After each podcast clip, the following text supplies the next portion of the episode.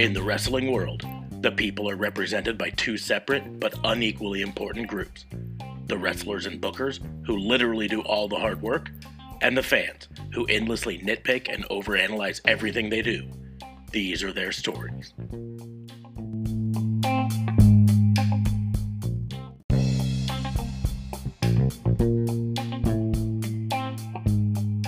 Welcome to Raw and Order, the wrestling booking unit, the only wrestling podcast on the planet hosted by a fake cop and a fake while you're discussing fake crimes in a fake sport.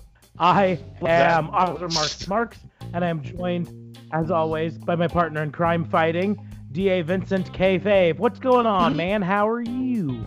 You know, uh, really exciting week in wrestling. I think this week. Uh, uh, I I have a pretty solid complaint for for not a crime, but as a whole, um, I I just really would like to see Raw and SmackDown step up their game. But other than that, yeah, great. Yeah. Well, well we also have another guest today joining us today, um, wait, wait, making wait, a very strong case. Who, let me guess. We have we have a special guest. Okay, so I'm gonna guess. I'm gonna guess. This special guest is Braun. Yeah, yeah. No, it's not Braun Strowman. No. Okay. no. Um, well, hold on, hold on. Don't don't tell me. The special guest is awesome. Yeah, yeah. No, it's it's not the Miz. Not not the. We're, we're not that um, big. Is it is it Adam Cole, baby? No, no. It, it Bigger? is not any of those. No. It's, it's making a very strong case for deputization.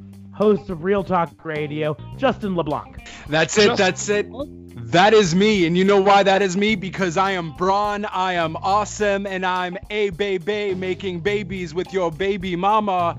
Because I am better than you, and you know it. Sorry, I'm sorry guys, I'm still hyped from baby mama. AEW. What an It was- amazing AEW it was. That's right, Justin LeBlanc from Real Talk Radio. Guys, what's going on? Man, Uh, I- not much. I, you can tell I'm still fighting off this bad voice. yeah, it's unfortunate, man. Yeah, man. Please tell me where you get those meds so I don't get the same thing whenever I have a cold, because it is not working, buddy. Uh, yeah, it's just whatever they prescribed me at Walgreens. But the thing is, like, I, I feel fine. I just have no voice, and it uh, uh, makes makes uh, patrolling a little tough during the day. That would be. difficult. Yeah, I don't know how you stay freeze all the time. Like, I, I don't get what you're doing. You can do how you can't even do half your job. Wait, wait, wait, wait, wait. Patrolling. You didn't get the memo? Well, no, I was gonna go over that a little bit later. I definitely got the memo. Okay. I- I was gonna- I, uh, we'll go. We'll get to it now, I guess. Um, Okay. The official news is uh, I've been promoted to a desk job, which means my patrolling uh, will stop. Um, the downside is it means I won't get to listen to as many podcasts because sitting at a desk, I can't really just, uh, uh, you know, And then- listen all that. But you know, but, like but us. it does It- mean that I I will soon be Detective Mark, Marks Marks. So that's cool. Yeah, good for you on the name change. Yeah, well done. Congrats, congrats. Hopefully, uh, so that cold was kind of a blessing in disguise. Then I guess. Yeah, it got got me off the beat, I guess. That's it. But, well, since uh, this is Justin's first time here, I'll kind of cover a little bit about how we operate on this. Uh, we're going to go through a handful of the air quotes crimes in professional wrestling, lay out our cases for um, why th- they are a crime, and kind of go from there. Um, keep it loose and lighthearted, and uh, I think I went first last time, although that was long enough ago because of this cold. I can't remember. Um, so I'll go ahead and let Da Fabe go first. Da Fabe, what's your first crime?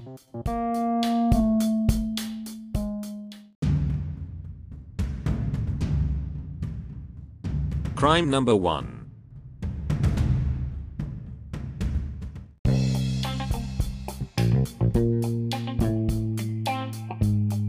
Charges are being brought against Chris Jericho. Chris Jericho, you are being charged for identity theft of 1997. Chris Jericho.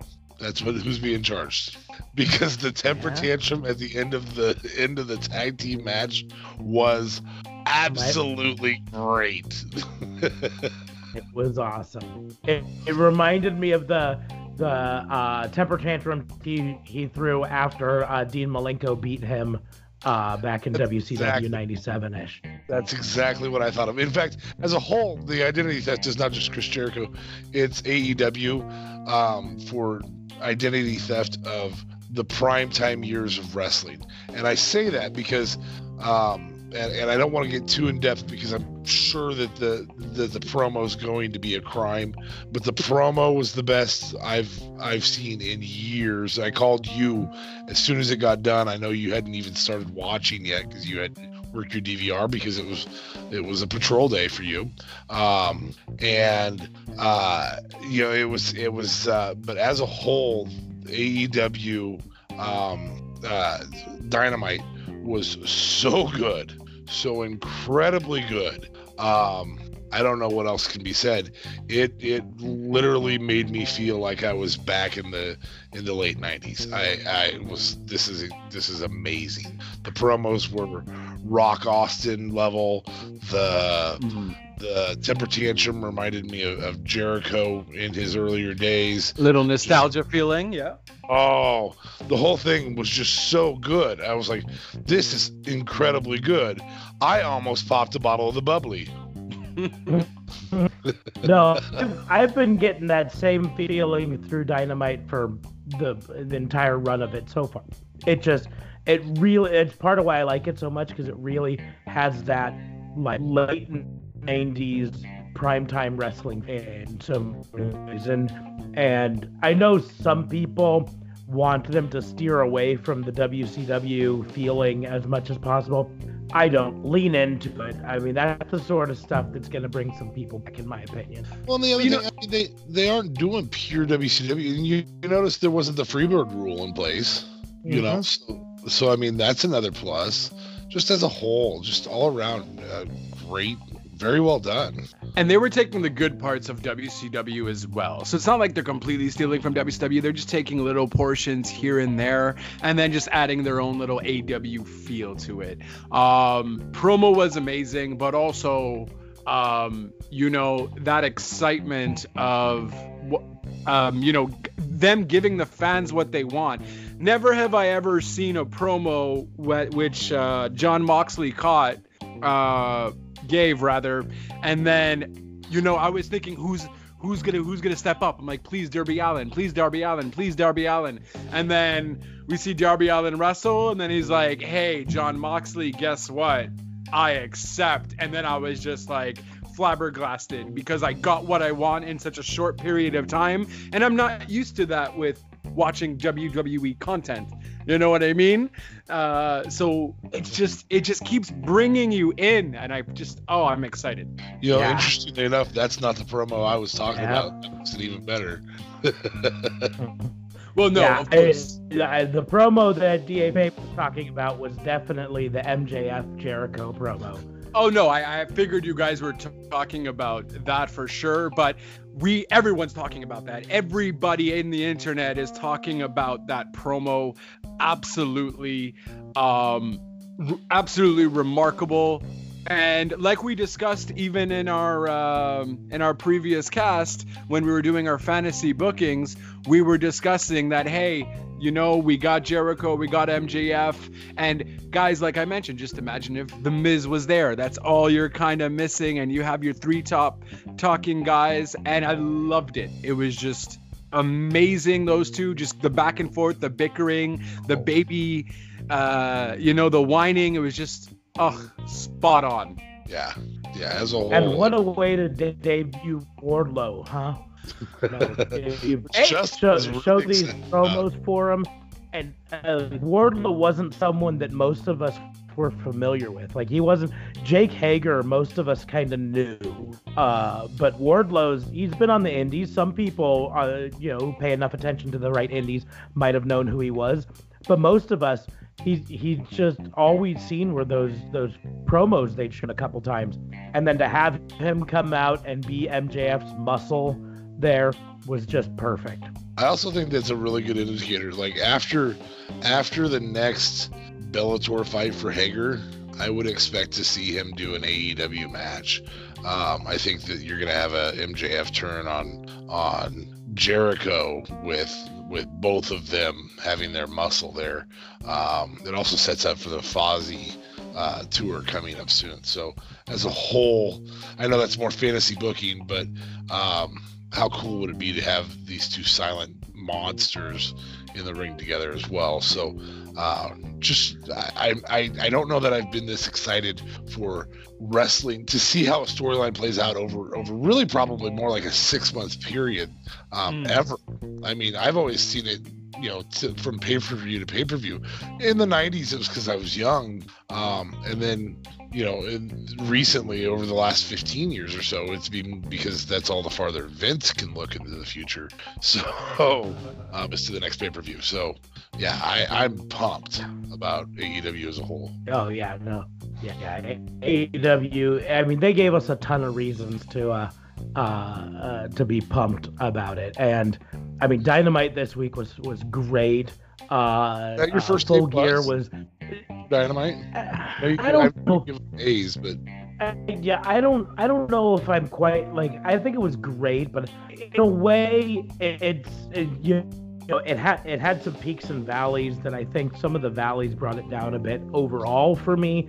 I probably would would be giving like if we were to the ten uh, scale of one to ten, like I've done before, I probably would give this one about an eight point nine. So it's actually overall a little bit lower than like the Go Home show, but there were so many like great peaks that really kind of kept it going. the highs were But so it was a great. Sh- yeah. yeah. So yeah, I apologize. I didn't mean to interrupt there. No. Uh, but, I mean, what else technically happened Go though? ahead. Because I, the only thing I can really remember was the Chris Jericho promo, uh, Darby Allin accepting, um, accepting uh, Jon Moxley's, um, Jon Moxley's yeah, uh, challenge. Um, Darby Allin won a match. mhm. Which no, and it, with the with the coffin drop, so now officially he's officially Mhm. using it on a weekly basis or whenever he does wrestle, and it's perfect. Um, and then of course with the, the main event with Wardlow, um, the main event was the SCU uh, retained the title. right? Okay, true. The Mhm. Wardlow thing happened uh, before, but that was also amazing. We also saw our Jericho uh, first loss in AEW, and that was by. Um, Mhm. why can't I remember names today? Uh, which SCU member was that? That was by Scorpio uh, Sky.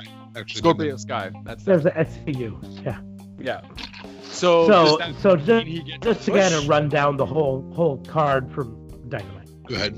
And she started off with John McCain defeating um, which you know, I mean, it was it was just right. You then had Dark Order versus Dark Order, kind of, in my opinion, one of the low spots because Dark Order is not for me. Like, Well, yeah, but you had the return of Luchasaurus. uh, yeah, you did have the Return of sort that up a bit. But I was like, I, yeah, I'm done with Dark. Uh, like you said, Darby Allin defeated Peter Avalon and Anders with the assist of uh, uh, Joey out and attacking Shawn Spears. Um, right. That was a good. Nyla Rose beat uh, Danny Jordan, uh, who is um, in talent. I'm I am I'm guessing they're using a lot of these matches to try out women. you were Yeah. So I have a feeling she'll be signed eventually. She looked Hmm. good in that match with Nyla. She she looked really good. Um, then you had the weird little Allie uh, cutting a promo ringside with Tony Schiavone before Awesome Kong and Brandi Rhodes came out and beat her up and kind of hank of her hair off. Uh, that was then just you had the ridiculous. Chris Jericho promo. yeah. Of course. You had the Chris Jericho MJF promo.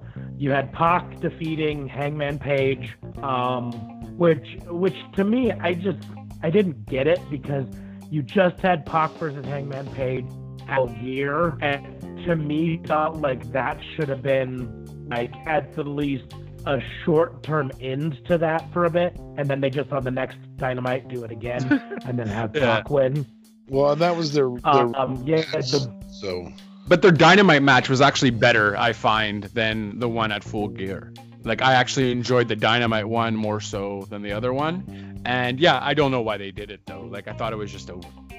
And then you had uh, the Young Bucks brawl with Santana and Ortiz backstage. That was chaotic, and I mean it was fun. There was a the the highlight moment was when uh, I I think it's Santana, but I can't remember which one is which. Uh, through one of the Jacksons through a door into a restroom, and the door flops open, and there's just Orange Cassidy just hanging out in the restroom, uh, just chilling there. And uh, Santana doesn't know what to do, and then like creeps closes over and grabs the thing and closes the door, and then goes back to beating up on the Jackson. Um, and then you had the main event, the tag team match, SCU defeating Chris Jericho and Sammy Guevara. Um, and so like it was a good show, but compared to like the go home show, you know, there were just enough downs that kind of brought it down. for. The, the, overall. the only big down that I saw of it, and this is part of the, the identity theft, because I was going to bring this up. There, the identity theft is also on one downside, and that one downside was the second hour of it of that two hour show truly, truly lacked wrestling content. It was so heavy on the promotion front, um, with the with the backstage fighting and everything like that, the interruptions and all of that. Um, it it just seems so heavy on the on the promo front and and lacked a little bit on the wrestling front.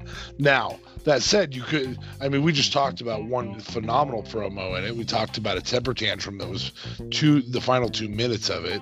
Um, and so you know when you have two minutes taken up there and a promo that was probably 12 minutes, I'm gonna guess 12 to 14 minutes. I mean that was a long promo the MJF and and and Chris Jericho one.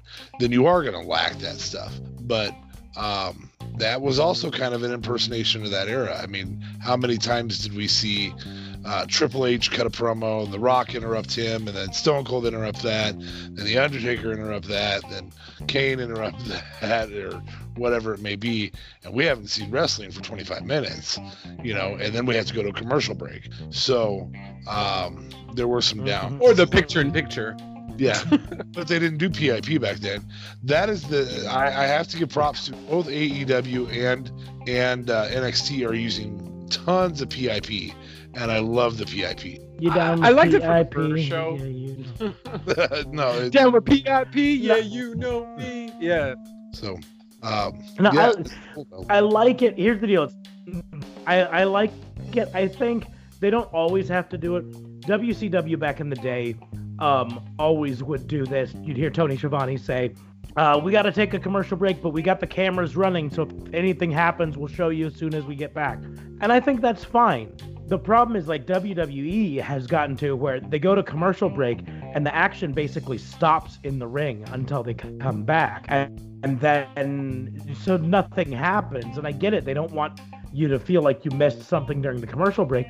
But to have things happen during the commercial break and then show them like, oh my goodness, this is what you missed, really creates like a sense of excitement in my mind. creates a sense of realism. Yeah, that too, and that's what the PIP is doing as well, right? So, but the thing is, I got kind of annoyed at the PIP now. First few shows, it was kind of cool. Okay, let's see what's kind of happening, and then when they do it in between a match, I'm still annoyed by having to look at the smaller screen. Like if they did it the other way around, where the commercials were on the smaller screen, and then you still had the big, uh, the big screen for the actual wrestling without the obviously without the sound i would i wouldn't i wouldn't mind but in reality i'm not missing much on the pip so i'm just like screw it on to the next one you know what i mean like skip skip skip until it comes back to the full screen Yeah, I don't know if you'll ever get uh, advertisers to agree to take. Oh, you guys just get the little screen, bud. Oh unless they pay less unless it's like okay Yeah. well you know what i'm getting a little screen how about uh, i pay uh, 20% less you know then maybe they'll do it but then no one makes money so it won't be done But but all in all, no. I mean, I I agree with the uh, the charges filed. Um, A- AEW really does, in many ways, feel like a throwback to to that era in professional wrestling, um, when you know wrestling actually happened. Um, and I, th- I think so much of it is just uh, it was like what three weeks ago when when a Dynamite came on the air, there were people already in the ring starting a match, right? I, know, that, I really enjoyed that. unheard of on- yeah. that's unheard of on WWE. WWE, the show starts and then there's someone walks to the ring and give, delivers a 20 minute long promo um, where they talk about this is what happened last week and this is who I'm angry at and mer mer mer this is my yard or whatever. Yeah, I was gonna say tonight on SmackDown, that exact thing happened. You know, oh, we'll cut a promo at the beginning of the show. Okay. Exactly. I mean, hey, come on. At least we got to see mascot Roman Reigns come out. it was pretty, I mean, Corbin's great. You got to give it to Corbin. Corbin's awesome. But I mean, the rest of SmackDown kind of sucked. But I agree. I really like how they start in the ring, ready to go, especially when you know it's going to be like a Young Buck match or a. Um, uh, the Lucha Bros match, you know it's going to be a good time and it's going to be a good matchup. Or even when they did that hardcore match a few weeks ago too, I forgot. I think Joey Janela was in it, but it just it's awesome because it's like you're ready to go. You know, screw this like entrance, blah blah blah. Let's let's get her done. Let's start the match ready. And they also have a time constraint, so they'll do the promos later. That's fine. Mm-hmm. But yeah, but like I said, I, I agree with the charge. I uh, I think the uh, jury of our listeners would probably agree as well that um, AEW Dynamite definitely feels fresh, um, even if it feels like a throwback in many ways. But yeah, no, it's it's they're they're definitely taking the lessons from uh, the mid '90s uh, wrestling boom uh, to heart instead of just mm. trying to reinvent the wheel. Very much so. But I agree on on all of that, and I think uh, I think we can close the book on that one, and you know the jury can weigh in their uh, their opinions uh, on Twitter and let us know what they think. But we can move on to crime number two.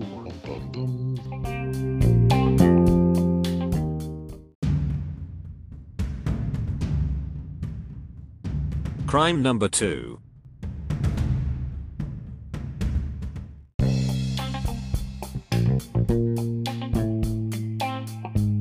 So, crime number two. Uh, in in kind of related, I am charging Full Gear with Uh-oh. being a very solid show, top to bottom. While it only had eight matches total, including the one on the pre-show, the main event, Cody versus Jericho, and the lights out Mox versus Omega match tore it down.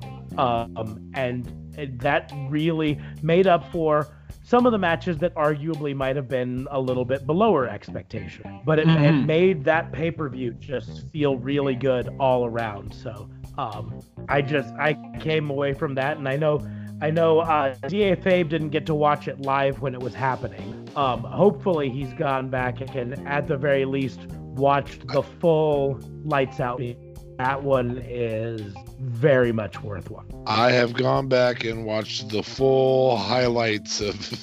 of uh, honestly, though, but the highlights. You really need to watch. I will watch it. I promise. But honestly, the highlights yeah. in reality, though, were just the two main events. As you were uh, mentioning, the rest of the card was kind of underwhelming. Like the triple tag team match wasn't as good as I thought it was going to be. In fact, a match yeah, that I thought. Yeah. And that's the deal. Go ahead. Sorry. I'm sorry. Yeah. Uh, the, the fact, the match that I thought that would have been actually worse ended up being even better than the triple tag team was Bucks versus uh, Ortiz and uh, Santana that match was actually pretty spot on. There was mm-hmm. actually storytelling there that the Young Bucks did as well. We got the uh, Rock and Roll Express in there as well. It was actually a really good match, and the triple tag match was very underwhelming, and I was really shocked by that. Tad disappointed. It was decent, but I was expecting so much more because we've seen the Lucha Brothers also do so much more as well. Yeah, I, I think. Well, that's the uh, deal. Like, you have to. Go ahead you had the pre-show match, Britt Baker versus Bea Priestley, um, which was good. I mean, it eh. wasn't it wasn't lights out great, but it was good. You know, it, it, was. It helped establish Britt Baker a little bit more. She she was able to show her uh, herself off a little bit. You, uh, you got to see Bea Priestley a little bit more. I think both of them have a lot of potential down the road. but like it, it wasn't like yeah, it was. it, it wasn't like mind blowing by any means. Right. Uh, um, then you had Proud and Powerful Santana and Ortiz versus the Young Bucks, um, and that was a good match. Uh, Adam Page defeated Pac, which we talked about earlier. A good match, not not great, but good. Hmm. You know. Not what you expected Um, from those two, no. Uh, Shawn Spears defeated Joey Janela, and that actually might have been one of the low light matches for me, as I love Joey Janela and I am a Shawn Spears fan, but it just I don't know, it almost felt like they were moving in slow motion, you know. and they also and then you felt have the triple tag. Yeah, it just kind of like like I don't know if they needed to rehearse the match more or what, or if they just don't. I mean, maybe they just don't have chemistry together. Maybe Joey Janela, Hmm. because we know Joey Janela can go. I mean, we, we saw that match a couple weeks ago against Omega.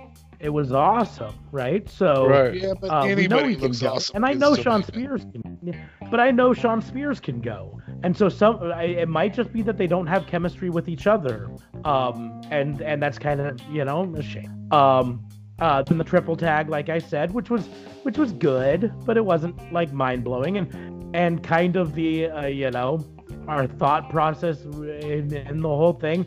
They added Private Party in there so that they could give SoCal Uncensored a way to win without actually uh, having to defeat the Lucha Brothers directly. You know what I mean? Again.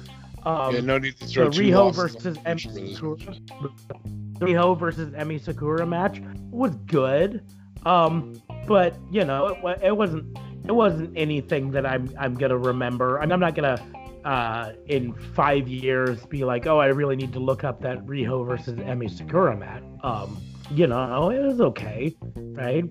But Uh, then just Chris Jericho versus Cody, boom, we're back up to the top again. Right. Uh, and that Jon Moxley versus Kenny Omega in the unsanctioned lights out match, that was just phenomenal. And those both lifted it up from what what could have been a mediocre show or even just an okay show to a very solid show. Yeah, I was thoroughly entertained, especially when they brought out the bed frame of freaking a barbed wire at the end with the suplex, and then doing. They also kind of stole a little spot from NXT when they took the ring mat off. And you saw the boards, because I remember that I believe it was Johnny Gargano and Tommaso Ciampa who did something like that they in did that NXT, right? I mean, Stole yeah, that. they did that a few months ago in NXT, but that's been done for generations. You know, it's it's Yeah, it's an old school tactic of pull back the mat to show that you know, and they they used to back in the '90s pull up the mats around the ringside, so they were doing it on the concrete. Um, but Yeah. it's still it's very effective, uh, Yeah, and it was very well done. Nice little historical fact the first guy ever to do that was um, bully ray. So just so everybody knows in impact. Impact was the first to do that. So Kate, uh, so uh, officer smarks you can uh, you can get your little plug for impact being another viable option. I'm still I didn't get to watch this week's Impact yet, but uh, I heard Brian Cage made a made an appearance and made an impact on it, pun intended. Oh. So, Mm. anyways, Ah, but but no, I just like like I just felt that in the end we had two absolutely stellar main events that brought a show up uh, from um, meh to awesome, you know, Well, and- and they were telling and uh, this is not their marquee pay-per-views obviously and they definitely told a story with with the final two matches um and they kind of told the story um in in some of the other matches earlier you know between the lucha brothers and whatnot. Hey technically they lost but they didn't lost lose. Um They made SCU look phenomenal as well. So you know, yeah you know. Um they, at, at the end of the day they they continued to tell stories. What i really like coming out of it is that it wasn't oh pay-per-view's done now we're now we're hitting reset. It's not next chapter on the book and wait did nothing happen in the last chapter? Like nothing from the last chapter carried over? Um and so I, I you have to give props for that the whole way through the show. Um, they were developing other storylines. I, I I don't know where the whole Emi and Riho thing is going. It it feels like mentor mentee not gonna be a fight long term, and that was kind of disappointing. But other than that, you know, they've they continue to tell a story and and make it a longer term story, which is wonderful. But I don't care. Yeah. Like Well, it's just I, like, I, like I, think mentioned the the Emi. Sakura thing. Go on. Well, that's the. I think the Emi Sakura thing is really just uh, a placeholder as they try to build up another female to really uh, challenge for Rio's belt. And I mean, let's be honest, Awesome Kong is probably going to be, uh, you know, up to bat here soon, and and they can tell the story of the the little engine that could versus the big unstoppable machine. You know. Um, which is always a great story to What happened with Awesome Kong and Nyla Rose? Weren't they supposed to do something against each other? I remember them kind of doing something with that, and then they, they, kind of hinted just. at it during one of the the battle royals, but Mhm. they never really went any farther than that. I don't. I don't know. That's it. I 'cause gotta it's gonna be, honest. hard to put Awesome Kong versus anybody, man. Like she's built as this monster, and honestly, this hair-eating thing is really stupid. So I don't know what they're trying to do with that either. They're, they're women. They're missing something with the women's division. Something's just not clicking. Like I don't know. I will have to say I did just while we're talking about the uh, Awesome Kong, the uh, the moment on Dynamite when she came out and attacked uh, Allie. I had to laugh. I literally laughed out loud um, with what little voice I had on Wednesday. Um, uh, to watch as Brandi got down and dug through Allie's hair to find the obviously planted fake hair for them to cut off, so they weren't actually cutting Allie's real hair off. Um, it, it, it was just so obvious. Like I, I'm looking for what I'm supposed to cut. Here's the part we can cut, and it made me laugh. And That's okay. Kind of ruined the whole. You know uh, what? I, I didn't notice that because I just didn't care. I I think though I think I just thought it was catchy. towards having a reason. Yeah. eh, You know, I had a reason to care before Awesome Kong, and it, it it's almost like this whole Brandi leading Awesome Kong thing actually hurts because I was really invested into and and Officer Smarks can agree with this. I was invested in the um Allie versus Brandi rivalry that was happening before Brandi had muscle with her. And I'm like, now I'm not as invested in it. And I don't Well, know why. And I feel like I think they've it's one of the things that they've kind of swung and missed on. I think they've made it too complex. You don't have to make it this whole like weird evil queen who orders around this minion sort of uh, feeling to it. It can literally be Brandi. She's got a friend, Awesome. She says, Awesome, go kill that person. Awesome goes and kills that person. You know what I mean? They're trying Yeah. to make it all this mysterious, you know, weird, I don't know, something out of a, a sci fi horror movie or whatever. And it doesn't need to be that intense. It can simply be, you know, she's the muscle. I mean, it, it's it's why Jake Hager's in the inner circle is to be uh, uh, Jericho's muscle. It's why Wardlow is with uh, MJF to be MJF's muscle. They didn't have to invent some weird, like, supernatural feeling I love around. Awesome's entrance though. With the there are eight eight million ways to die. She's one of them. I was like, that's Yeah. hilarious. But But maybe that's the problem too. There's too many muscle men in that regard. no, no, I, know. I think I see I think I see where where Mark's going here is that so frequently and I think back to a female storyline that was very similar to what you're mentioning. Um, Alexa and Naya, though it wasn't well done because mostly Officer Smarks doesn't like Naya.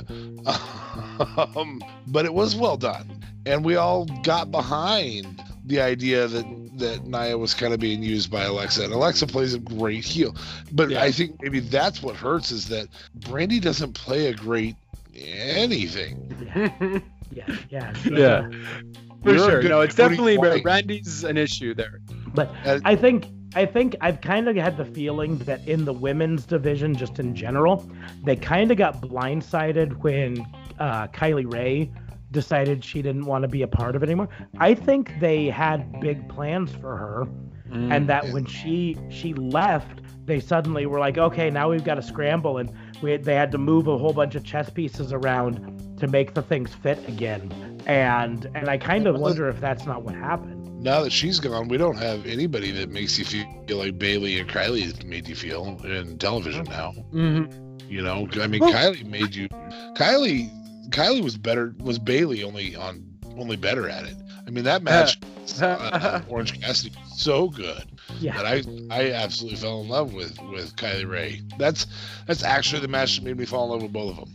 Um, so yeah, Which Well, I I, thought I they will were kind of doing out. that with Britt Baker. Like I felt like they were pushing Britt Baker at first to be like the top woman.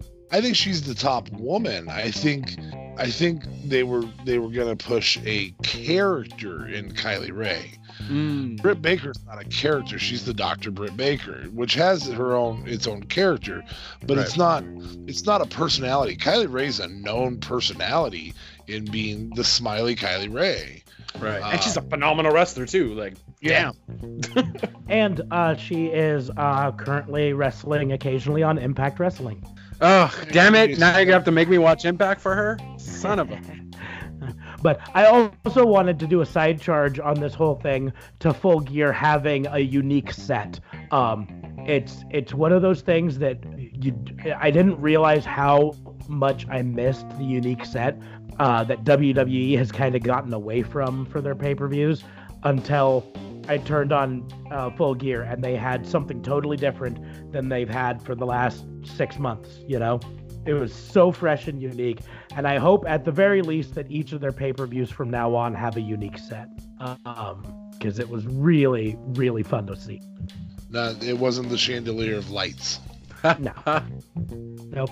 And it wasn't. It, yeah, they they didn't have the two tunnels like they've had for Dynamite, you know, and and the previous pay-per-views. Uh, they had just one kind of entrance. They had the ramp extend all the way to the ring instead of, you know. Oh coming- yeah, again paying homage to WCW. Hmm Um, but it was all these these little things that made Full Gear feel like its own show instead of just like, hey, it's another Dynamite that's three hours long or what. So, Or a glorified house show. Yep. Yep. But I think that's all I really have. I mean, I just was really uh, impressed, top to bottom, with with uh, how solid Full Gear felt like in the end. That even though there were some of the matches that, like I said, were a little bit below expectations, the two main events and a couple other matches really helped bring it up. And the fact that it only had eight matches, like when was the last time you saw a WWE pay per view that only had eight matches that you still walked away from it feeling, you know, satisfied? When was the last time Well, you but had that- a review that you walked away from feeling satisfied? Touche. Yeah, just period. And honestly, the only reason why we walked out of Full Gear feeling satisfied was due to the main event, uh, the two main events in that regard. Just imagine if, you know, AEW listened to everybody and said, no, listen, guys, don't do hardcore. Because there's a lot of people bitching before the match happened that, oh, you see, they're just trying to be, just, just trying to go for the hardcore stuff. They were bitching at WWE because they weren't uh, they weren't doing hardcore stuff and so on. And a lot of people were complaining that AEW just going to be another bloodshed kind of thing because that's what they were doing with the pay per views, kind of. When they went to TNT, they would have to kind of, you know, sugarcoat it a bit and be a little bit more PG. Although they do swear a lot on uh, TNT, like at least, at least every episode, I, I'm I'm I'm missing some talking because it's being black uh, blanked out. Well- you know, and, and I actually like that about what happened on TNT because I think I mentioned this to you uh, when I called you uh, Smarts, and the the um the Eight oh time- two.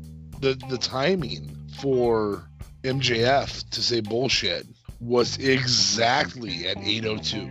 I mean, it was 802 Central Standard Time, 902 Eastern Standard Time.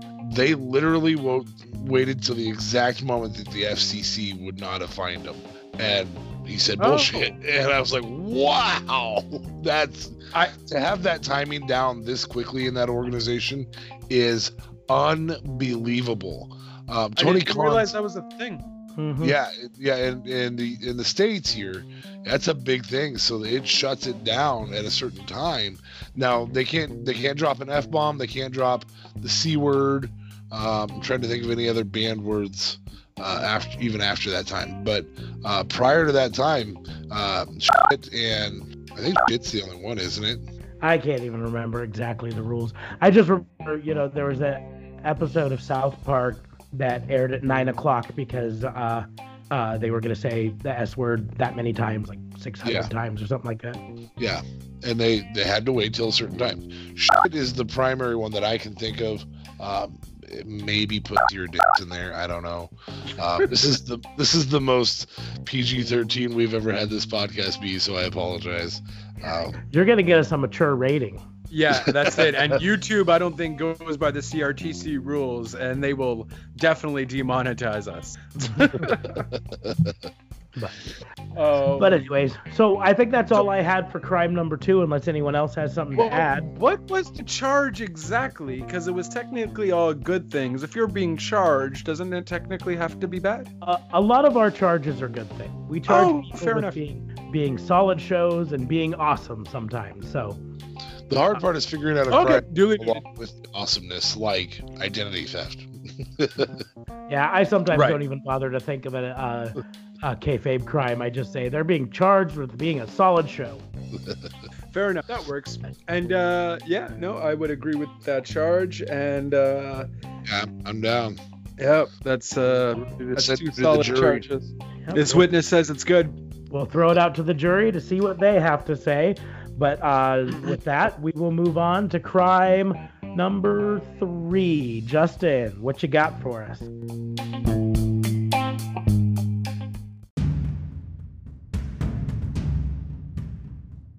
Crime number 3.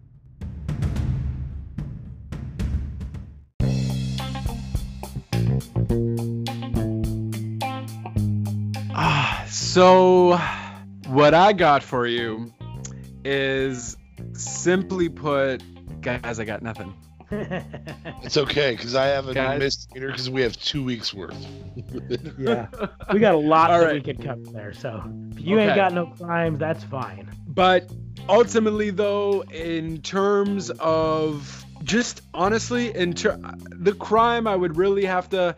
I'm giving this whole Rusev and Lana storyline an absolute first degree murder charge. You are killing three characters in the process, so three first degree murder charges, and Vince McMahon shall be put on trial for murdering three characters and essentially also having another charge of absolute um just absolute killing the fans who are having to deal with this for at least 15 minutes 15 to 20 minutes uh every week. And honestly he is also being charged for not allowing I don't know. He's just he's being charged of ultimately creating the mo of just killing three characters essentially. That's it. Just one charge, killing three ch- characters in the process cuz I have no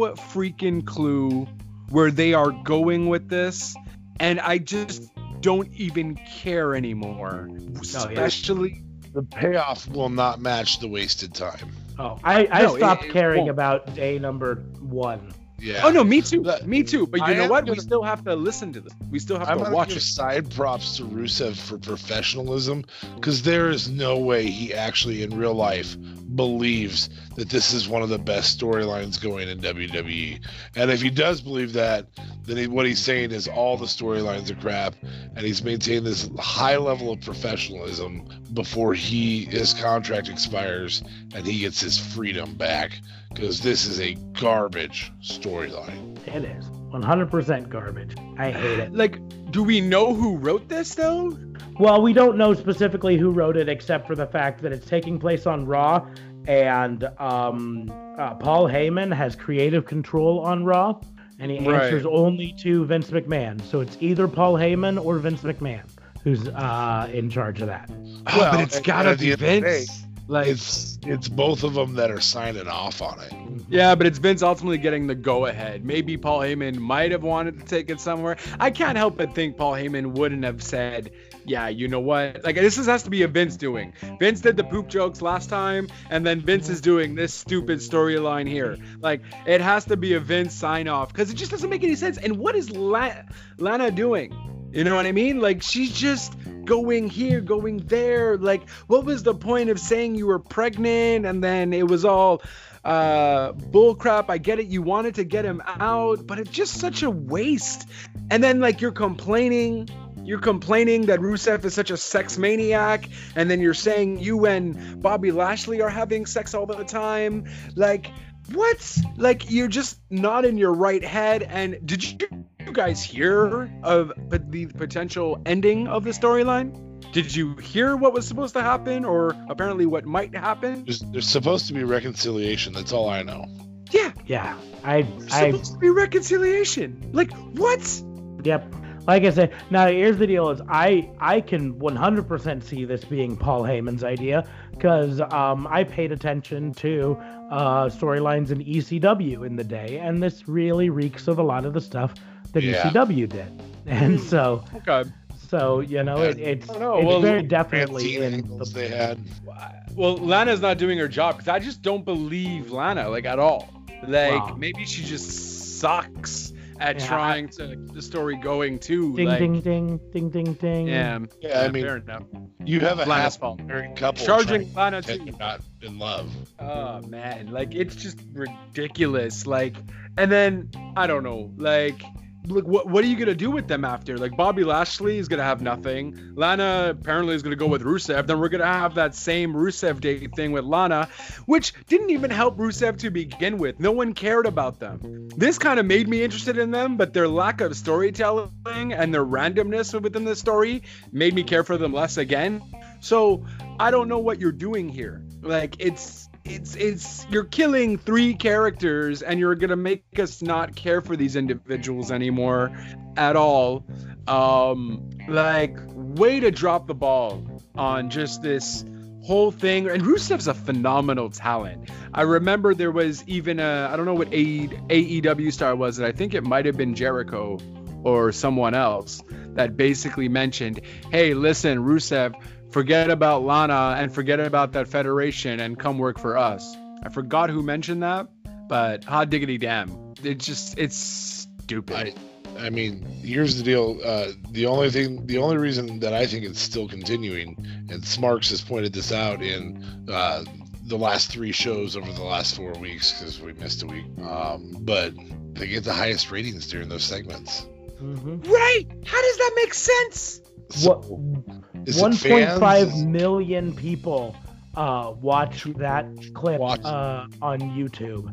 Um, and and in the first 24 hours, 1.5 million people. And it's like the highest segment that they've ever had.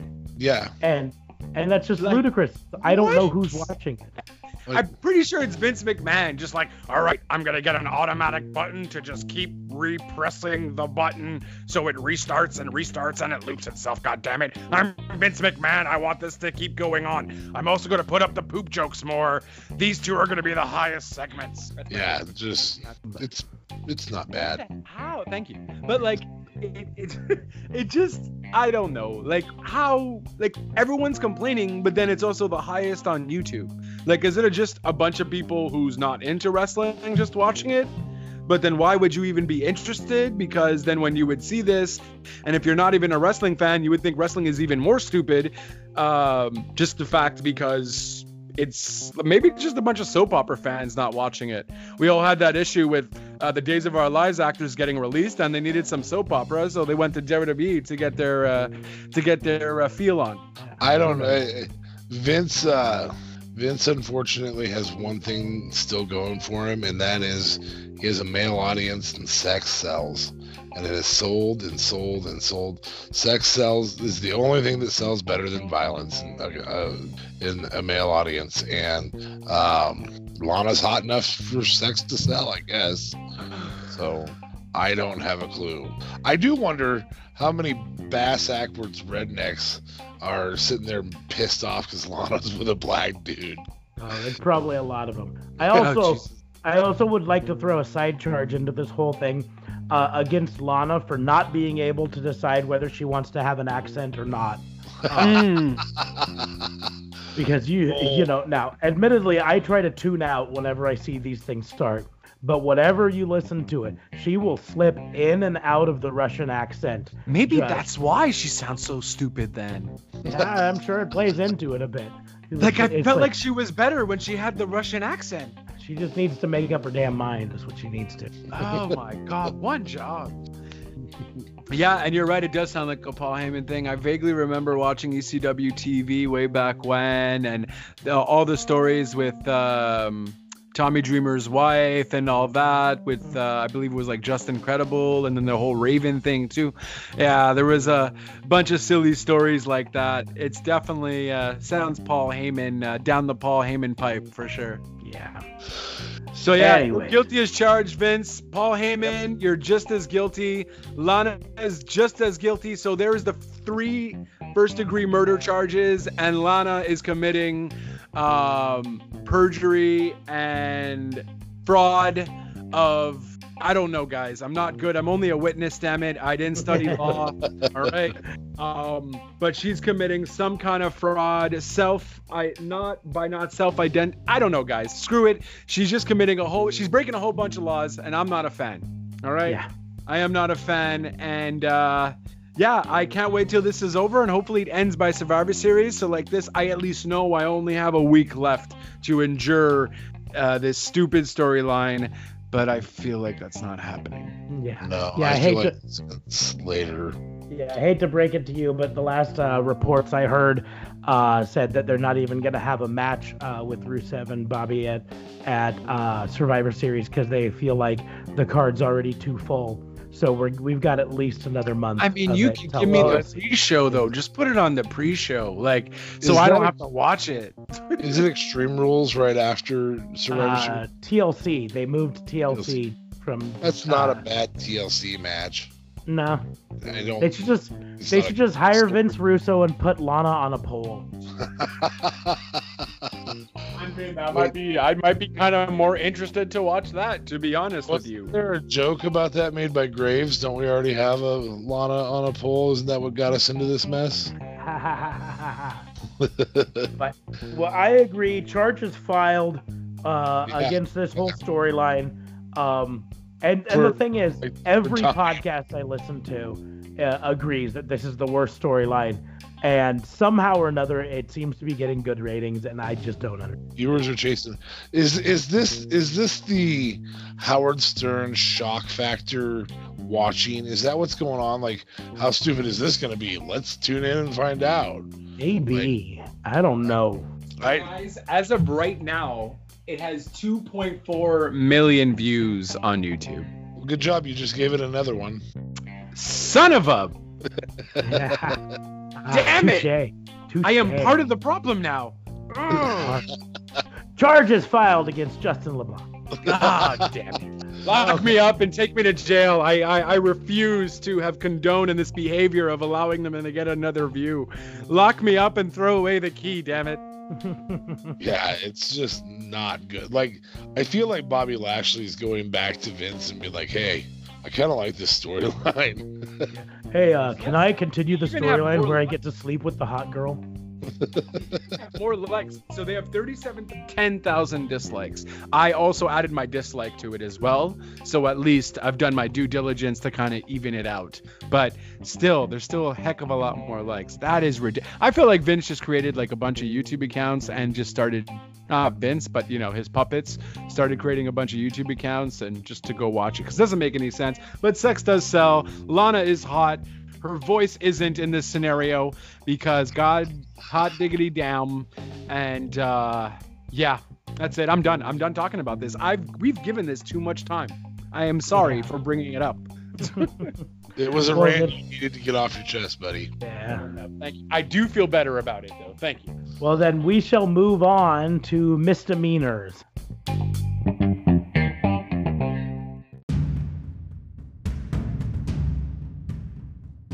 Misdemeanors and miscellaneous.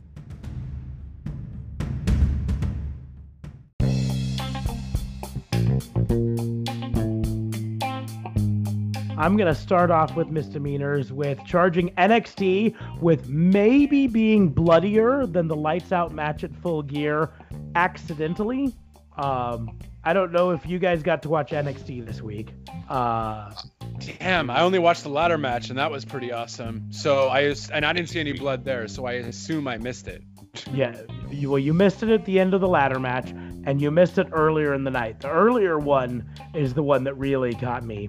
Uh, you had a match, um, Xia Li versus uh, Aaliyah, right?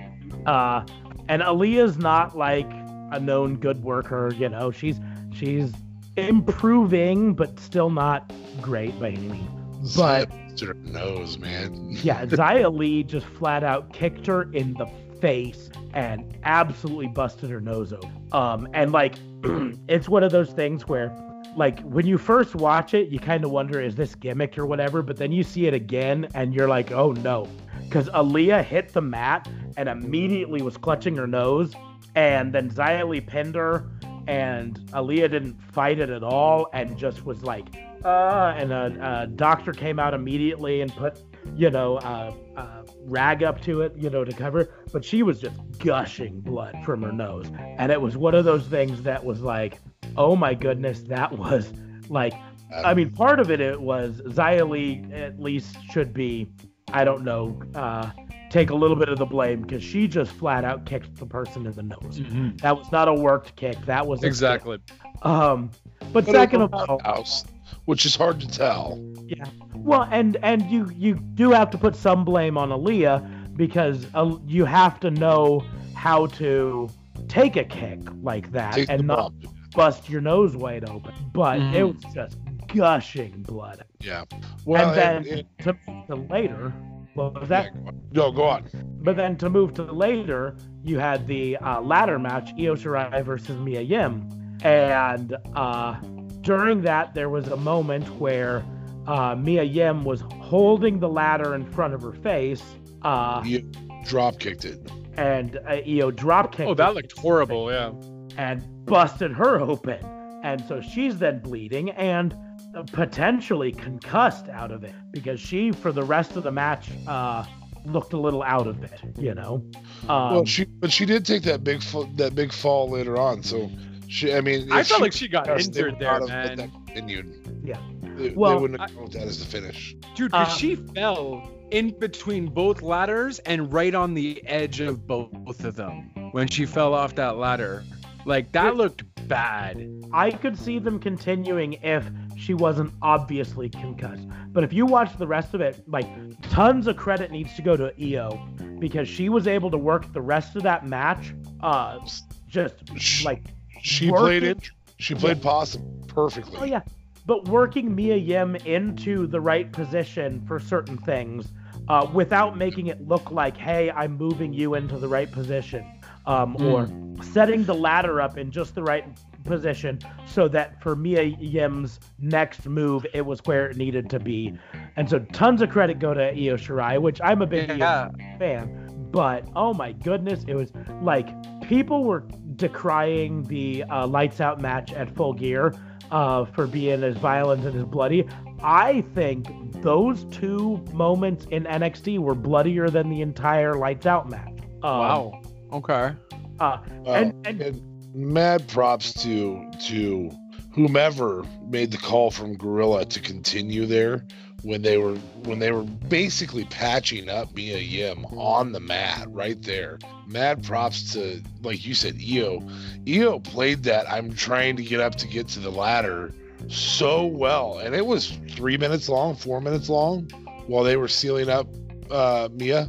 I mean, it was quite a while that she pretended to try and compose herself to climb the ladder. Um, and Mia, I mean, Mia was getting glue, getting glued back together, you Mhm. know? So that was very, I agree with you entirely on that. because here, here's the deal: is like I said, they people decried the the lights out match, but go back and watch it. There really was very very little blood in that match. Um, and people say it was so violent and all this stuff, and I I cannot count on both hands the number of matches I've seen that have been way more violent than that match. Um, Mhm. I mean, you just uh, uh, go to go to YouTube and search for CZW and watch any one of the Oh, no, I know. there. Of You know? Of Um, course, though. But, but- I mean, it's one of the more violent matches you would see on primetime television. Yeah, and and where I can agree with that, but once again, I still point out there was very little blood in it. You know, you had um, at the beginning you had uh, uh, Moxley uh, get his back kind of ripped open with the barbed wire, just a little bit with uh, Right. Uh, Omega, but that was that was really that was psychology because that was setting up. Hey, look, this barbed wire is real Right. right? So that then later, when they brought out uh, the other barbed wire stuff, like the barbed wire bed frame and whatever, your brain was already thinking real barbed wire. So it didn't matter if they gimmicked all the barbed wire in that bed frame thing and it was all fake. Your brain already had bought into real barbed wire. Yeah. And so Right. they, they went through that bed frame. Did you notice that neither of them were bleeding anymore after that bed frame thing? They weren't cut up at Uh, all out of that.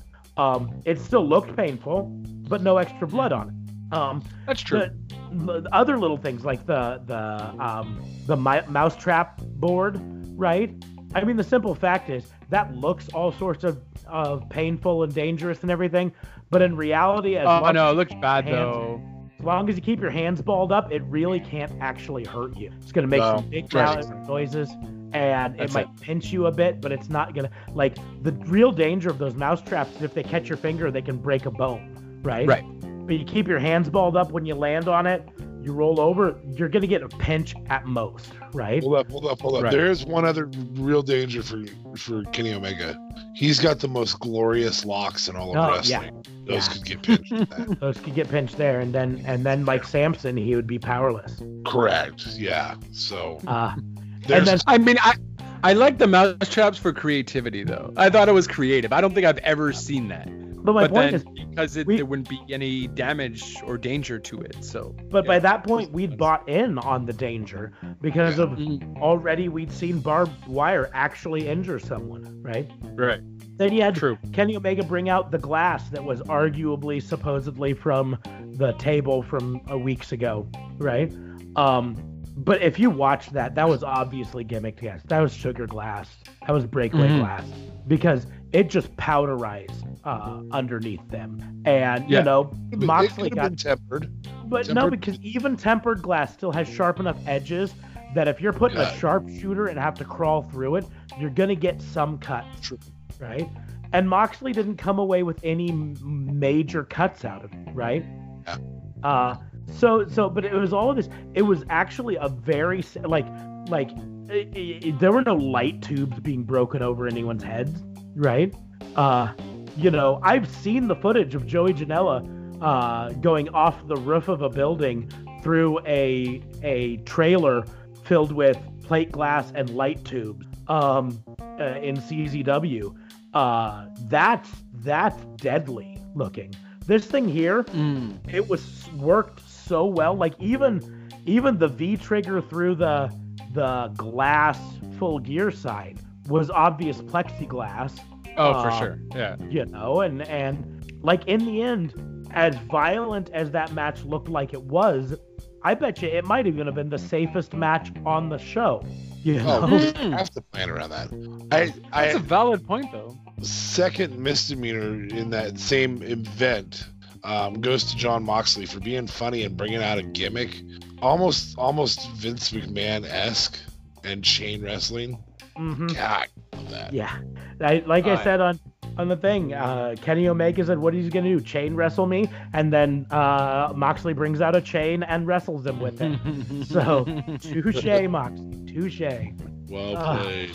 But so, but that's why I said you know the NXT uh, was potentially bloodier than that lights out match on accident. Because I am 100% certain that uh, Aliyah was not supposed to be busted open. Right?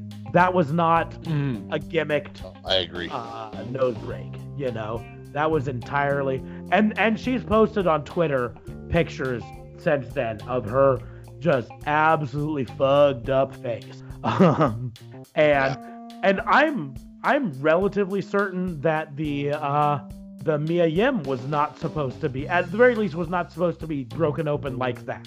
Like, Yeah. Yeah, and I don't think that's what that was. I because she took the actual side rail to the face, and I think it was supposed to be slightly above her face, and she was going to take lower side rail to to body, and then the two railings on either side of her face, because it was set in the right spot for her not to take any railing to the face, and she took it still. So, yeah. Um, that was that was my biggest misdemeanor. I also have a misdemeanor um, uh, a for DA Fabe. This is this is in your stead. I am filing a misdemeanor against NXT for booking the match that you really really wanted to see: Finn Balor versus Matt Riddle. Uh, yeah, yeah, Yeah. yeah. Let's make his first match back against the Bro. wait, wait, wait. So they're booking this for War Games, or this was on NXT? For War It's Games. on War Games. Woo! I am excited. Nice. Oh, It, uh, yeah. It's it's the fill-in because Johnny Gargano is injured. That's it.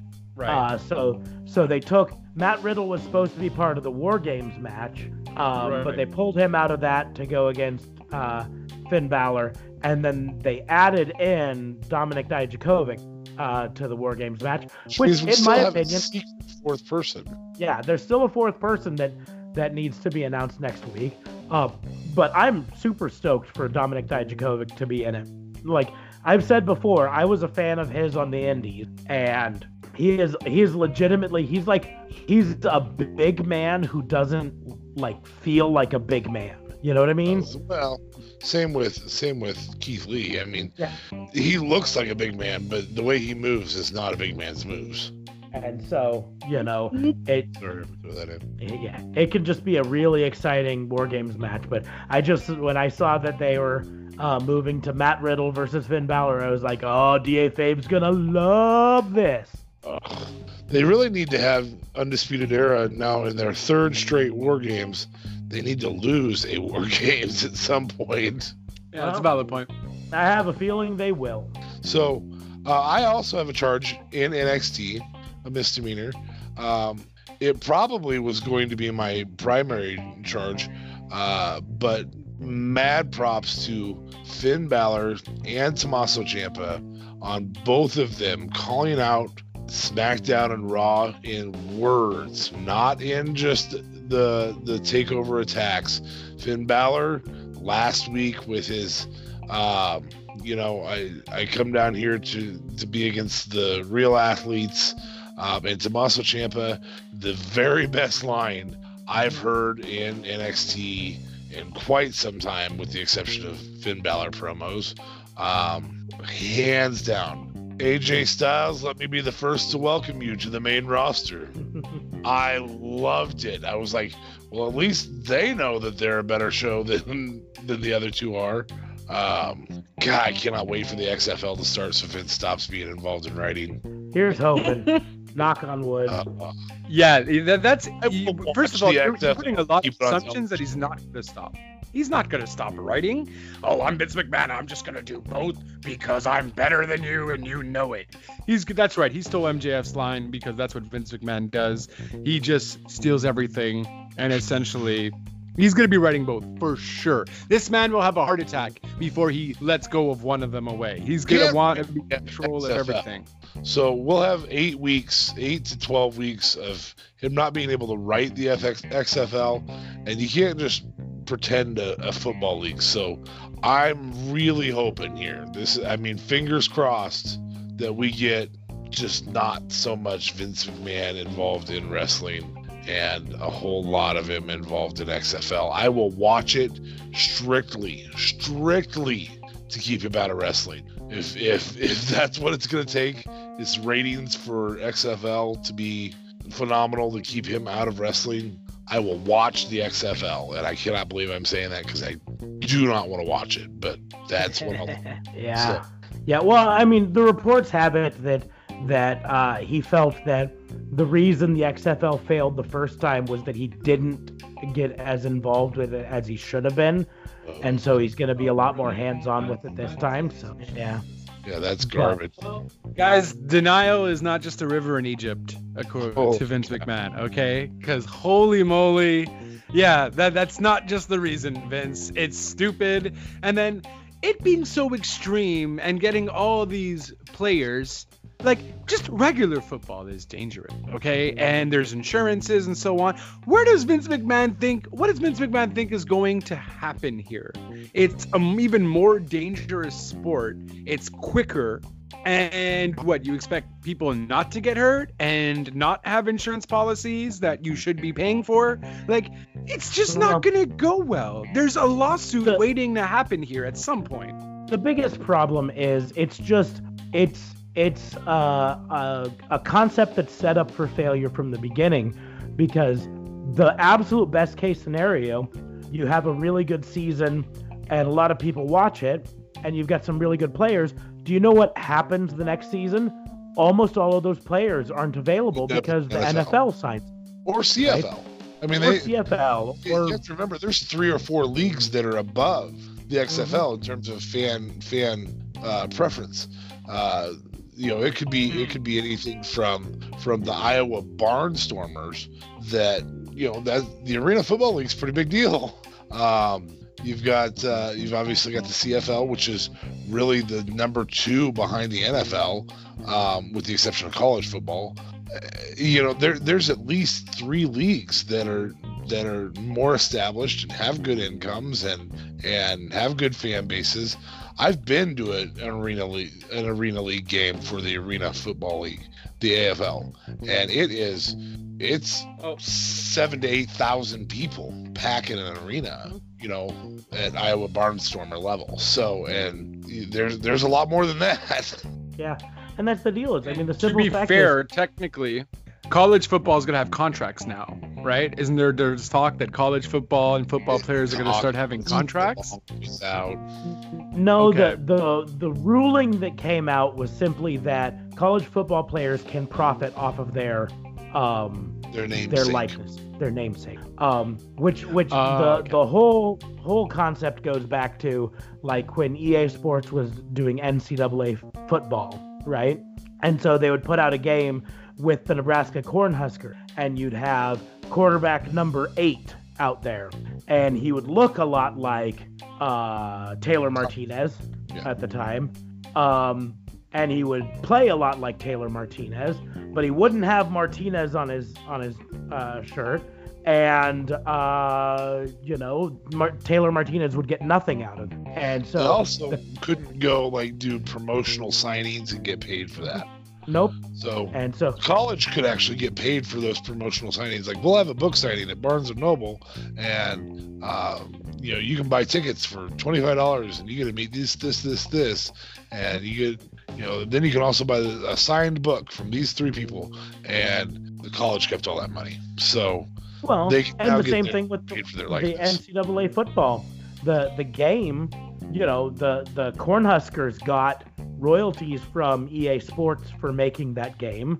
Um, but Yep. the players didn't get any share of that, and that's really what that ruling was: is that the players uh, can can benefit from their and profit from their names, um, which really, in my opinion, is is only fair because the colleges make a ton of money off of their names. Might as well let the players make some off of it. But Yeah. but I don't think that's going to change. That that's not going to directly affect the uh, the XFL. But like I said, the simple fact is, you play really good in the XFL, you're probably not going to be there the next season. Well, the last XFL, the Mhm. MVP for that Exactly. season was He Hate Me, and he ended up being Devin, uh, crap, the return man for for uh, uh, Chicago. Devin Hester. He Hate Me was Devin Hester, you know, and so he ends up in the NFL as Devin Hester, making a lot more money. Actually, if I'm correct, he hate me was Rod Smart. Is that who that was? Yeah. Yep. I thought. Is that either way? He still ended up in the NFL Yeah. He still went to the as a NFL. starter. Yep. So I thought it was But Devin yeah. Hester for some reason, but it Yeah. doesn't really matter. But yeah, I mean, he continued to play uh, for for teams all the way up through 2006 Yeah, after after the XFL was done. XFL. Uh, Yeah. and that and that's the deal is is that's where it's a law of diminishing returns with this no matter how good the first season is, the second season will be less because all of the good players will effectively have used this as an audition for one of the bigger leagues and yep. they will go off into that bigger league and so all you will be able to do in xfl season 2 is uh, find some other players that are lower down the totem pole and try to do that and it's that... just going to constantly be this kind of grind you know and and you're never going to necessarily be able to get to the level of the NFL if only because every single player on all of your teams really wants to be on the NFL. Yeah. Well, because it pays better. I mean, here's the deal. If if we as wrestling fans band together and watch the XFL and realize that we can keep Vince out of wrestling for 3 weeks really close to WrestleMania, or 10 weeks, or however long it is, really close to WrestleMania, we could get some really good wrestling for a while. Again, you're just assuming he's going to stop. That's true. Once That's the true. XFL starts. if anything, people start watching the XFL, he might get an ego boost and be like, "Hey, listen, I'm gonna bring these XFL athletes over to WWE Raw and SmackDown, and I'll make him an NXT champion." You know what I mean? Like, no, it might be worse. so very true, very true. Just give him those low ratings because at the end of the day, he might have a deal with Fox for SmackDown and so on and so forth. But Fox is not going to be taking this XFL thing lightly if they're not getting good ratings. Mm-hmm. You know, like for SmackDown, they'll be like, okay, cool, no problem, like whatever, we'll take it, fine. But for football, especially when they're lead, the lead, uh, they're the lead uh, broadcasting company for uh, NFL and so on and so forth. Like, no, Fox is going to look horrible in keeping both. I mean, I don't think the NFL necessarily cares, right? Because the NFL does not even consider the XFL as competition or ever no, will no. be. No. One, they're already too big, so on and so forth. Um, but yeah, the XFL is just it's just not going to work and just for all the examples that you guys have just mentioned uh, with NFL and the CFL taking out players, but also just the insurance thing has to be a thing as well. Well, like, NFL players aren't insured. insured. NFL Sorry? Players insure, NFL players insure themselves too. Yeah, yeah but they, they also have some kind of backing where if they get injured and so on and so forth. You're taking That's players who yeah right? So these players, I'm sure, are going to have some kind of contract, the year contract, but there's no way that Vince is going to be able to be able to afford all of those players to have some kind of insurance as well. Because what there has to be something though. I mean, no player is going to sign and say, "Yeah, I'll do this football thing," and you know potentially get injured. And if something breaks, oh well, uh, I didn't sign any insurance with you guys. I guess I'm screwed. Like no player is going to do that, regardless of how much you want to be on TV. You're not going to risk your life. Uh, unless Vince like randomly found a bunch of idiots who wanted to form a football team. So. Like I think I think the XFL is another crime, perhaps. Quite possibly. I, I before we end this in this conversation, crime against humanity. close out. Not alone just a crime in the courtroom. That's just a crime against humanity. Like, since I know we're getting ready to close out, I uh, uh, Justin, I am going to answer that question. I need Officer Smarks to plug his ears and go la la la la la la. Um, I can tell you exactly how he's going to afford to do that and it's two words, and it's Saudi Arabia. That's how he's going to be able to afford to do that. Oh no, so. well I mean valid. That's very valid. Um, but like it's just, but I don't get it though because even the NFL is you know they they they they have almost like no salary cap with amongst their teams and there's like what 32 teams if I'm not mistaken I think I'm thinking of hockey but no, there's a lot of teams 32 okay yep. fair enough so like and you're supposed to be more extreme and then there's football players who get injured in the NFL I think he's actually tapering it down if I remember right but yeah a lot of the things that made it extreme before have been kind of gotten oh gotten rid of now. I think. The bottom line is, Justin, you live in Canada. Um, in terms of, I don't even watch the CFL, and yeah, I think the CFL's rules are garbage. And and so, I mean, you have to get better than the CFL, who still is going to play the pay these players better than the XFL will. I mean, even if the F- XFL starts to exceed the pay for premium players, the premium players are going to the NFL and be. I would be practice squad for four hundred and seventy five thousand dollars a year in the NFL. Any NFL team who wants a nearly forty year old man who's out of shape to get his butt kicked by. I don't care if it's Jadeveon Clowney knocking my helmet off. It, it doesn't matter. For four hundred seventy-five thousand dollars a year, I'll do it. Just Oh so yeah, for that sort of money, I'll be a tackling dummy. I don't care. Yeah. for practice squad, absolutely. Uh, if if if you want to find out if Jadeveon Clowney can tackle a 350 pound man, let's do this. I'm six foot four, 350 pounds. Um, I'm I'm not I'm not behemoth, but I'm a big dude, and yeah, let's just go ahead and you pay me four hundred seventy five thousand dollars a year. I'm okay with that. Mm. Like that's that's how much money Vince would have to start slinging out, and that's why I, I do agree with you. I don't think it'll succeed in the long run. Well, I mean, you just also mentioned Saudi Arabia. If Saudi Arabia is paying Vince like you know, uh, four to five million a show, let's say, um, that's still pretty decent. Isn't it upward of a billion, Smarks? I I, I think the overall That's for the 10 ten-year deal, deal though. it was Yeah. was yeah like was like eight billion I want to say, but um That's that's like 800 million per. well Or no, two shows a year, It's it's it's 400 million per. something like that. Yeah, That's it's a lot. money. I mean, Well, it's no, enough it's that not, they can it's give not Tyson 400 million per show. It's a billion for the ten years. I thought it was he said 8 billion. Well, even if it's I, one I billion. thought it was.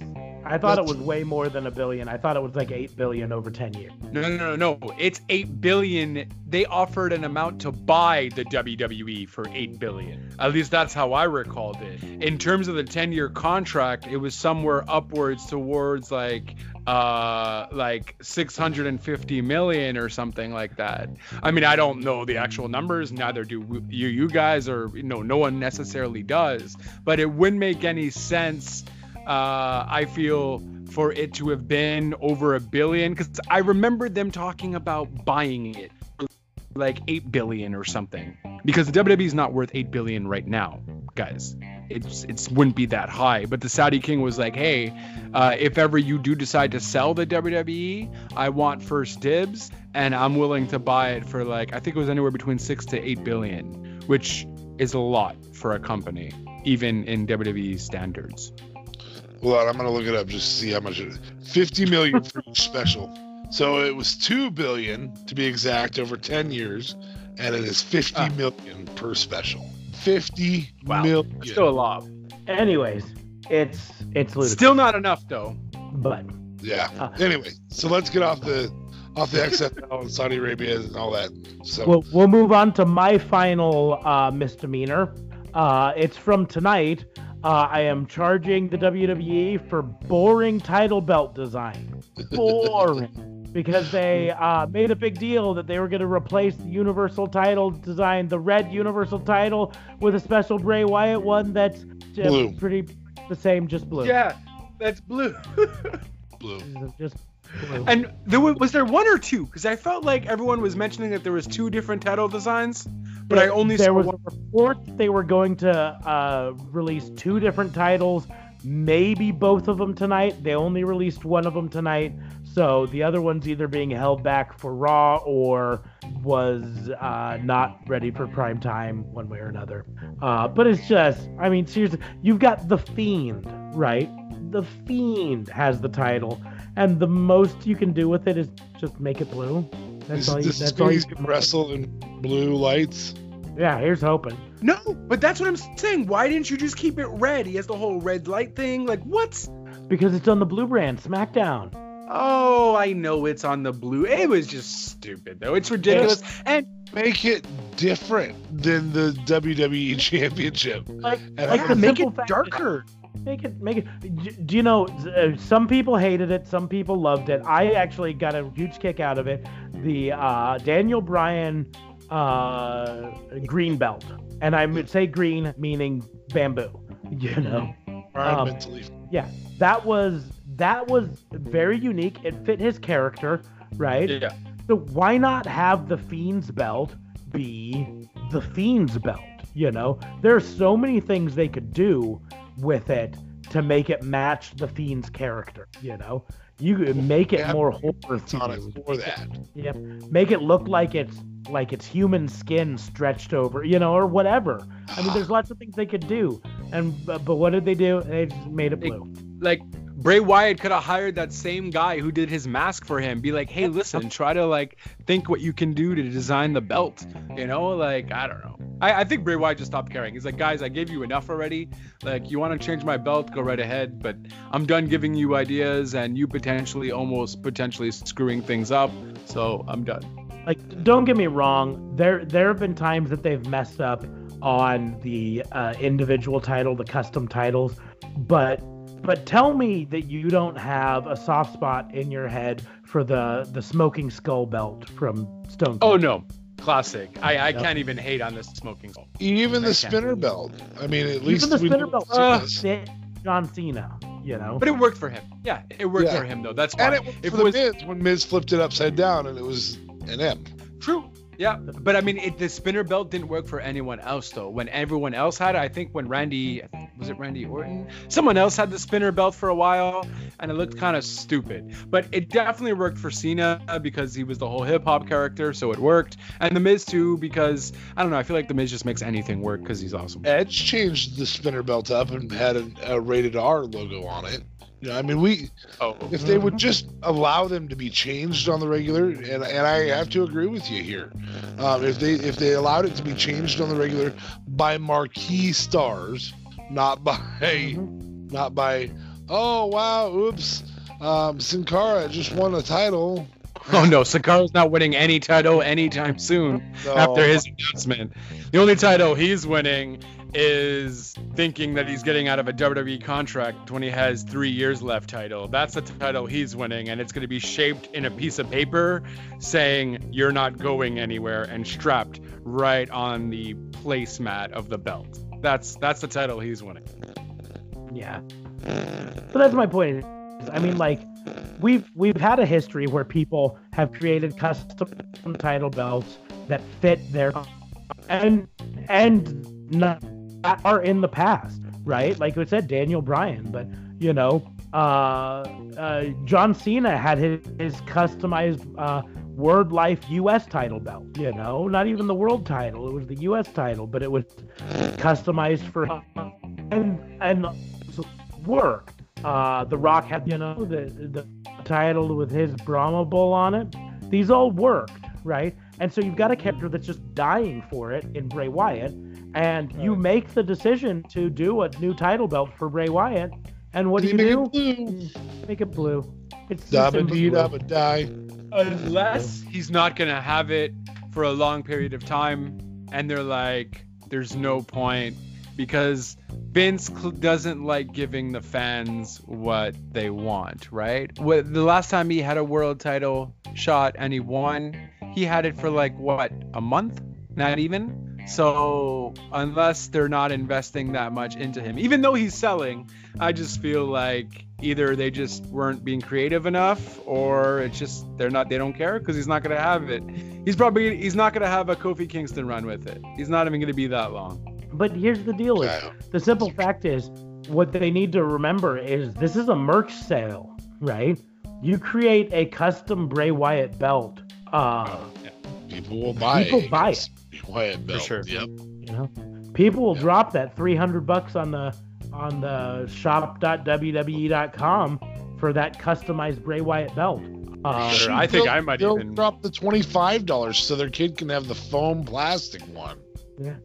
Well, and I mean, the simple fact is, right? I don't know if you guys saw, but they released a special edition Undertaker belt on WWE, right? And- Oh, I did not know that.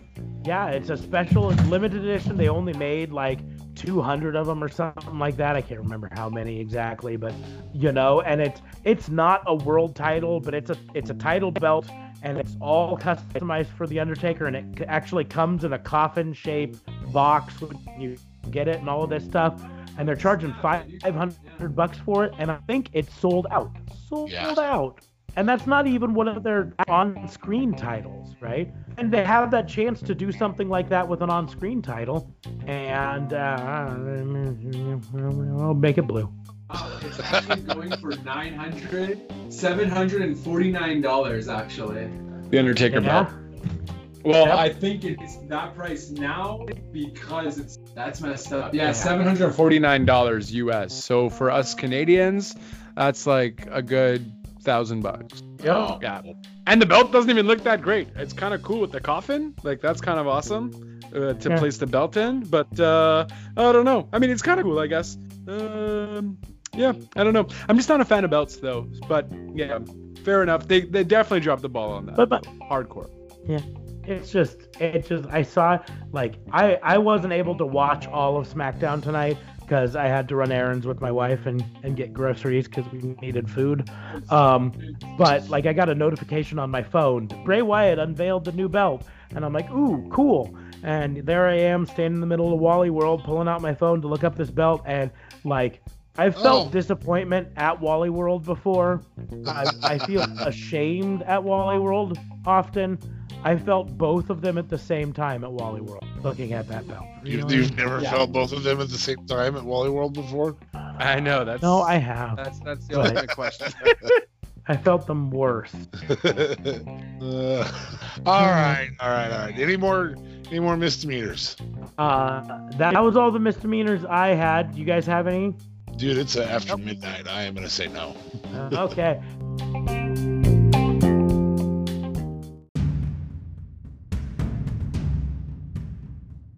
Special charges.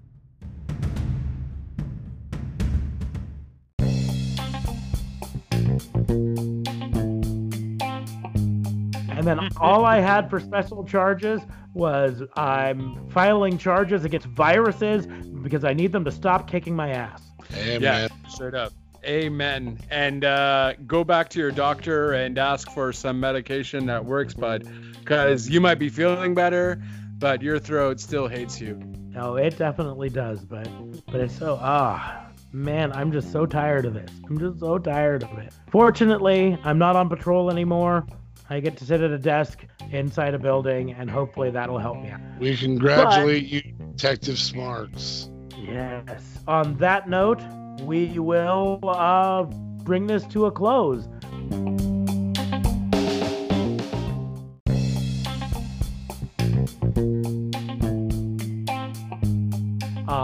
As always, we uh, tell you guys that uh, we would love it if you would like, share, subscribe, uh, give us thumbs up on iTunes, uh, five star ratings on Spotify or Apple Podcasts or whatever. Um, you know, it uh, definitely helps us out, gets more listeners on this podcast, and uh, helps make our lives a lot better.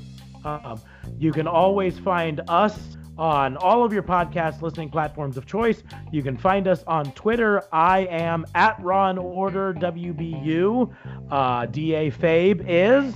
At DA, um, wow, DA Vincent K. Fabe. Awesome. And and Justin can be found at Yeah, I'm at JLB420 or my Real Talk Radio uh, tag at Real Talk Radio 8. Mhm. And of course, you can find Justin's Real Talk Radio on all sorts of podcast listening platforms, or you can just go to his web- website, which was realtalkradio.ca, correct? Indeed, yep. Awesome. Um, and then we've mentioned it before, and we'll mention it again. Uh, if you go to our anchor.fm site for Raw and Order WBU, there's a little tab on there that says support. Um, if you love this podcast, we would love it if you would just go there, click that support, and pledge to give us eh, a dollar a month. Doesn't matter, just a little pocket change. It's it does, not much to you, but it does a world of difference to helping us uh, improve this podcast and, and make things better down the road, get us better equipment and all sorts of stuff. So um, it'd be great to do that. Help us help you. Exactly. Yes. Support WBU. Wrong order. Um, Wow, uh, that's that sounds like a that sounds like a Vince McMahon written storyline right there.